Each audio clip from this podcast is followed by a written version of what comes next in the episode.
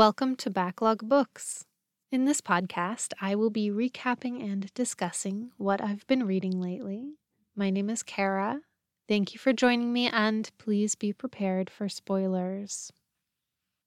I usually have like a little planned thing I want to say at the beginning of an episode before I start, but I have just been so busy all of February and so far pretty busy into March as well. So I don't really have anything to share at the moment. I'm thinking about starting a website for this podcast instead of just using my hosting services website and Facebook. It might be nice to have everything easily accessible all in one place where, like, a Facebook page doesn't really do that for you. Just something I'm thinking about. Anyway, let's get started. This time we are talking about Jade City by Fonda Lee.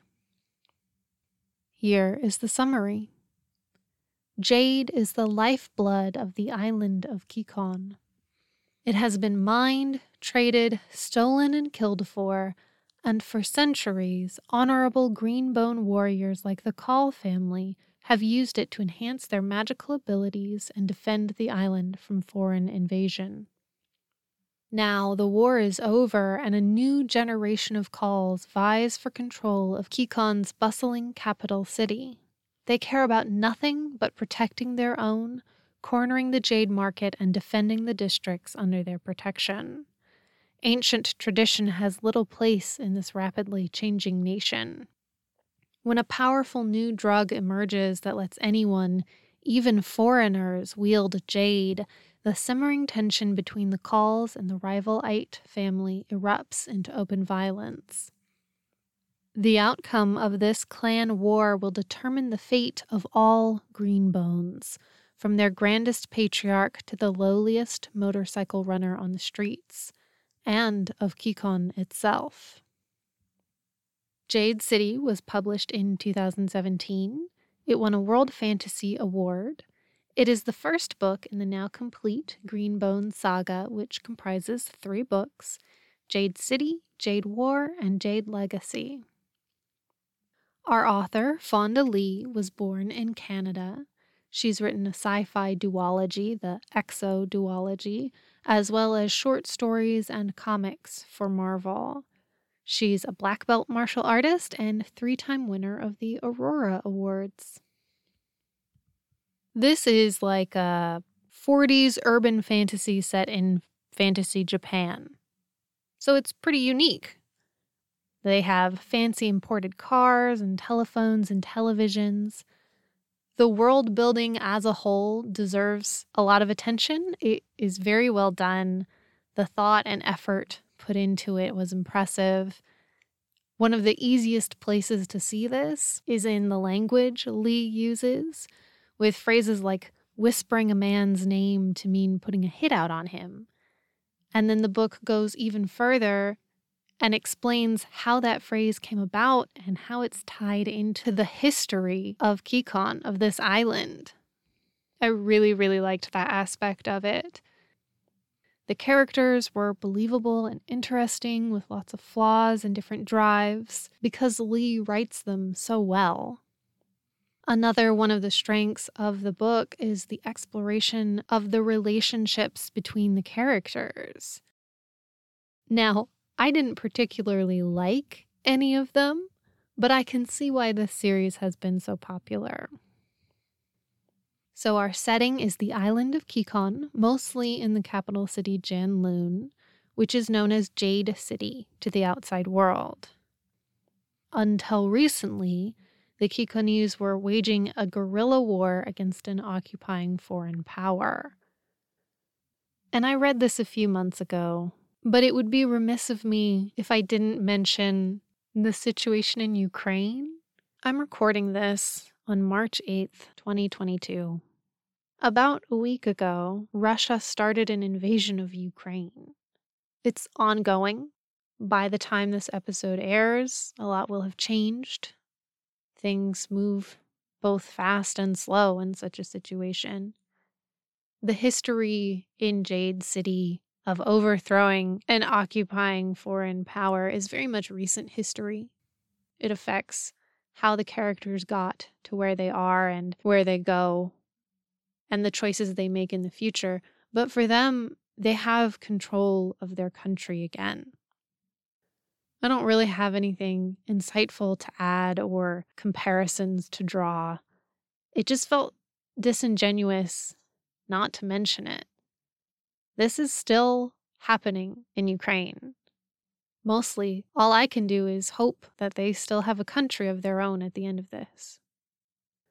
But because I am also a big believer in putting your money towards things that you care about, I'm going to find a place to donate to relief efforts in Ukraine, and I'll put a link to it in the show notes if you are also sort of feeling adrift. So, Jade City. It's only been in the last 20 or so years before the book begins that they have regained control of their island. The Jade Warriors, known as Greenbones, were protectors of the people and freedom fighters. Jade is what gives the green bones their power. It makes them stronger, faster than a normal person, and sharpens all their senses. It's also very much written and described like a drug. You have withdrawals if you stop wearing it, people can become addicted to it, burn out on it. And until recently, only the Kekonese could use it. However, a new drug is being manufactured called Shine, which allows everyone to use jade. Exporting jade has become the biggest industry. It's what they're known for, it's what everybody wants from them. The different Greenbone clans set up the Kekon Jade Alliance to ensure that no one clan has control over all the jade. They're being careful about where it goes, how much it costs, how much they sell, etc., etc. Jade and Shine are at the center of the struggle in this book, seeing how they affect the clans and the country, and also how they affect the interpersonal relationships of our main characters. The Greenbone clans continue to offer protection to the people. The capital city, Janloon, is split up by clan. Businesses and families are affiliated with certain clans.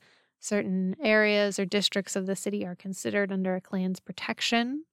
It's sort of like a mob setup where you pay tribute in exchange for protection and connections. While there are many smaller clans, there are two key players the Mountain and No Peak clans. Our protagonists are the new young leadership of the No Peak clan, the Kaul siblings. Lan, who's the pillar or head of the family, Hilo, who is the horn who controls the enforcers, and Shae, the daughter who was raised to be the weatherman who runs the business side of the clan. Shae left years ago to study abroad and has only recently returned to Janloon and is currently refusing to be part of the family business or wear her jade. In typical mob story fashion, the mountain has been gradually encroaching into No Peak's territory, shaking down businesses loyal to No Peak. Hilo is ready to jump into an all out conflict, to settle the long, contentious history between the two clans. Lan, the pillar, who wins the award for the one character I like, asks his sister, Shae, to investigate. He needs someone he can trust to do it. Even though she's been trying to live her own life separate from the clan, she wants to help. He's the pillar, and clan ties aren't easily forgotten, but more than that, he's her brother and he's the only one of her family who respected her decision to leave and not wear jade. Her investigation eventually uncovers that the mountain has been mining and exporting more jade than reported to the Jade Alliance, and worst of all, that someone inside No Peak has been covering it up. Before they can find a way to reveal this information to the Alliance to their advantage, the mountain tries to have Hilo killed, and they fail.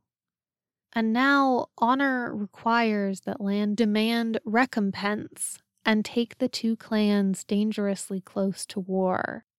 It's especially difficult for Lan because he works very hard to keep the peace, not only between the clans, but also in his family. And he also understands that the mountain considers Hilo their biggest threat, even though Hilo is not the pillar. But Hilo has the loyalty of the martial forces of No Peak. If he decided to go against his brother and start a war, the Greenbones would follow him. Lan has to duel in order to maintain control in the eyes of the mountain and in the eyes of his own clan. Lan wins his duel, and as is traditional, takes the jade from the greenbone he defeated and adds it to his own. The clans reach an impasse after the duel. Technically, honor is satisfied on all sides, Except the mountain keeps bothering No Peak businesses and territory. They're just being sneakier about it. The extra jade Lan now wears, that he has to wear in order to be seen as strong, begins to weaken him. There's only so much jade that you can wear and control. Lan begins to take Shine, the drug that can enhance one's jade abilities or help wean you off of jade dependence. And then Lan, mind muddled by shine, dies in an accident. This is tragic, not least because Lan was the only character I really liked, but Lan would have been an amazing pillar for peacetime. Would have tried to build bridges and form alliances, and he's lost before he ever gets a chance to really flourish and really be the pillar that he could have been hot headed young Hilo, who was the horn, becomes the new pillar. There's not really anyone else who could take the job. His first act as the new pillar of No Peak is to take them to war with the mountain, claiming that they were the ones who killed Lan.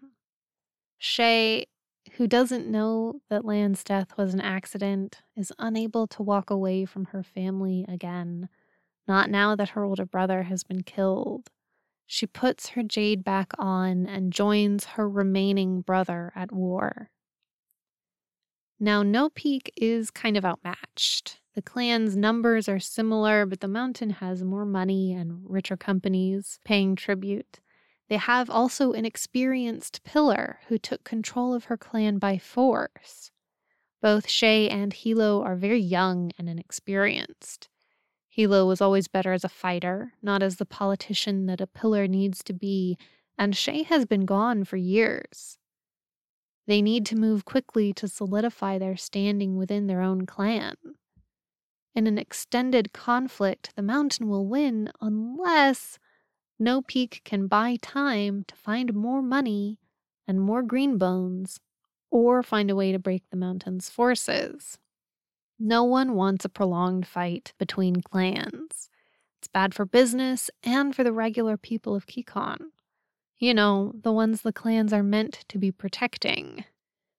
This book has a lot of inner and inter clan conflict.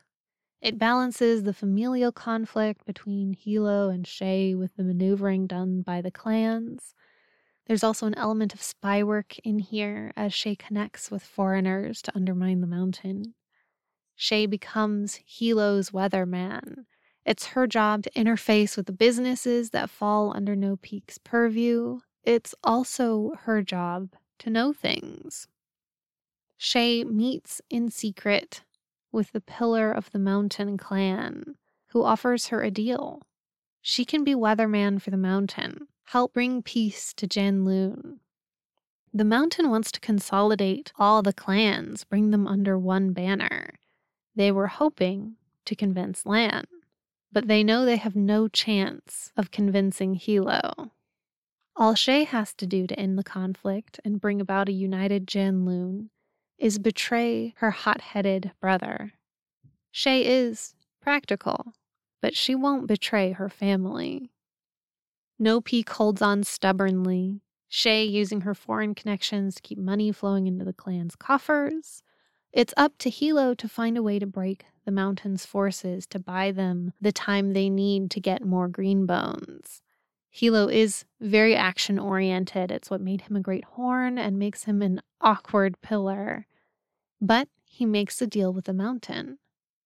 Give him a clean death in a duel in exchange for his family being allowed to leave and live. Once again, the pillar of no peak must duel. The mountain thinks Hilo is giving up.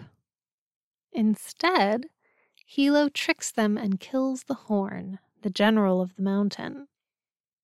It doesn't behead the mountain clan, but it does cripple them for a while and allows No Peak the time it needed to consolidate and secure its position, at least for now.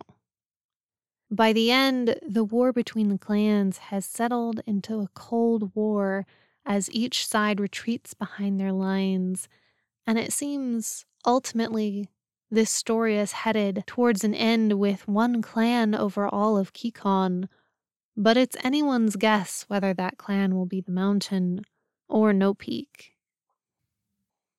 This was a long book. It dragged a little, I felt like it kept saying over and over who the characters are and why they are that way.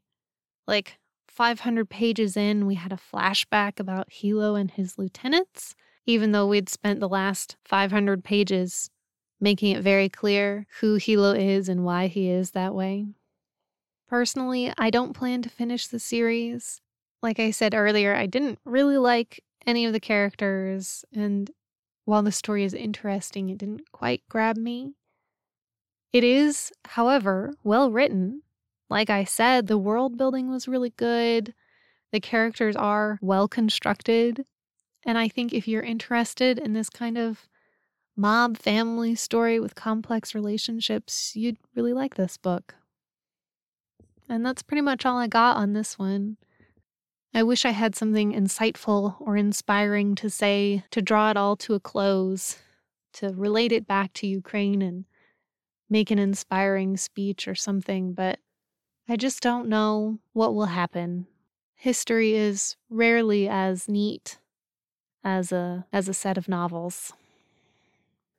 If you want more media like Jade City, you can try the Daughter of the Empire series by Janny Wurts and Raymond Feist, which has a young woman unexpectedly thrown into a position of power where any moment her clan could be destroyed by neighbors. I haven't read it in a really long time, but I remember really liking it. And join me next time to hear about The Odyssey by Homer, translated by Emily Wilson. Have you read next episode's book or this episode's book? I'd love to hear what you think about it. You can contact me at backlogbookspod at gmail.com. If you enjoyed this podcast and would like to support it, the best way to do that is to rate or review it on Apple Podcasts or just share it with a friend. You can follow the podcast on Facebook at Backlog Books Podcast. The music is by Joseph McDade. You can hear more of his work at josephmcdade.com. Thank you for spending this time with me. I hope to talk with you again soon.